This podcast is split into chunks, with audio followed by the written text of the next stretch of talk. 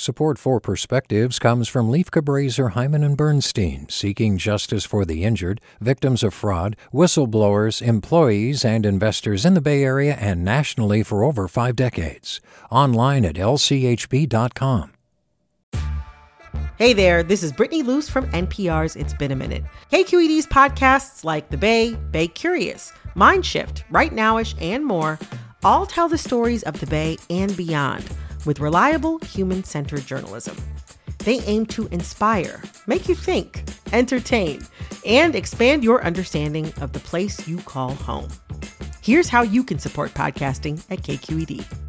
Showing your support is easy, and you can join Brittany in supporting KQED Podcast too at donate.kqed.org slash podcast. That's donate.kqed.org slash podcast from KQED.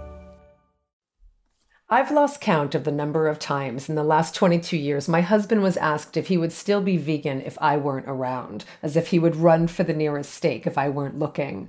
There has long been a connection in the public's mind between eating meat and being masculine. Meat is macho, plant foods effeminate. Meat connotes virility, plant foods weakness.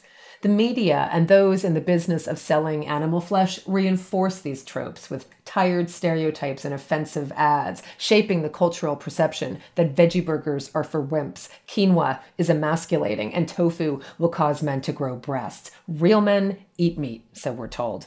Now, at this point, I'm supposed to counter these cliches by pointing out the fact that bulls and gorillas build muscle by eating plants, and that countless vegan bodybuilders and endurance athletes are winning medals for their strength and speed and brawn. And while that's all true, that's still a pretty myopic view of what makes a man. Having strength isn't measured simply by the number of pounds you can lift. It's also about standing firm in your principles, having the courage of your convictions, and exerting control over your own choices. Conforming to social dictates and being afraid to challenge cultural stereotypes or eat kale doesn't exactly signify strength, autonomy, and independence. Taking responsibility, possessing a sense of honor, and protecting the powerless, all of these are traditional masculine attributes to be proud of, and none of them are strengthened by the consumption of animals. In fact, I would argue it's quite the opposite. Eating plants and sparing animals demonstrates consideration and respect for others and for self. My husband will tell you that he became vegan 22 years ago because it aligned with his intention to live simply and to let others simply live. It's his strength of character I admire most, and that doesn't come from eating a chicken. With a perspective, this is Colleen Patrick Goudreau. Support for Perspectives comes from Lieff Cabraser, Heimann, and Bernstein, seeking justice for the injured, victims of fraud, whistleblowers, employees, and investors in the Bay Area and nationally for over four decades. Online at lchb.com.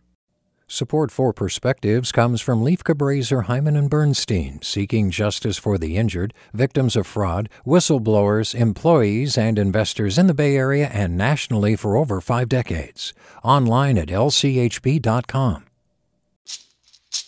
Hey, it's Glynn Washington from Snap Judgment, and if you love what you're hearing, and I know you love what you're hearing, please consider becoming a KQED member special access to cool events, behind the scenes footage, and so much more. Plus, you'll sleep better at night knowing you did your part for the community you depend upon. It's in you. Please be in it. Visit donate.kqed.org slash podcasts to sign up now.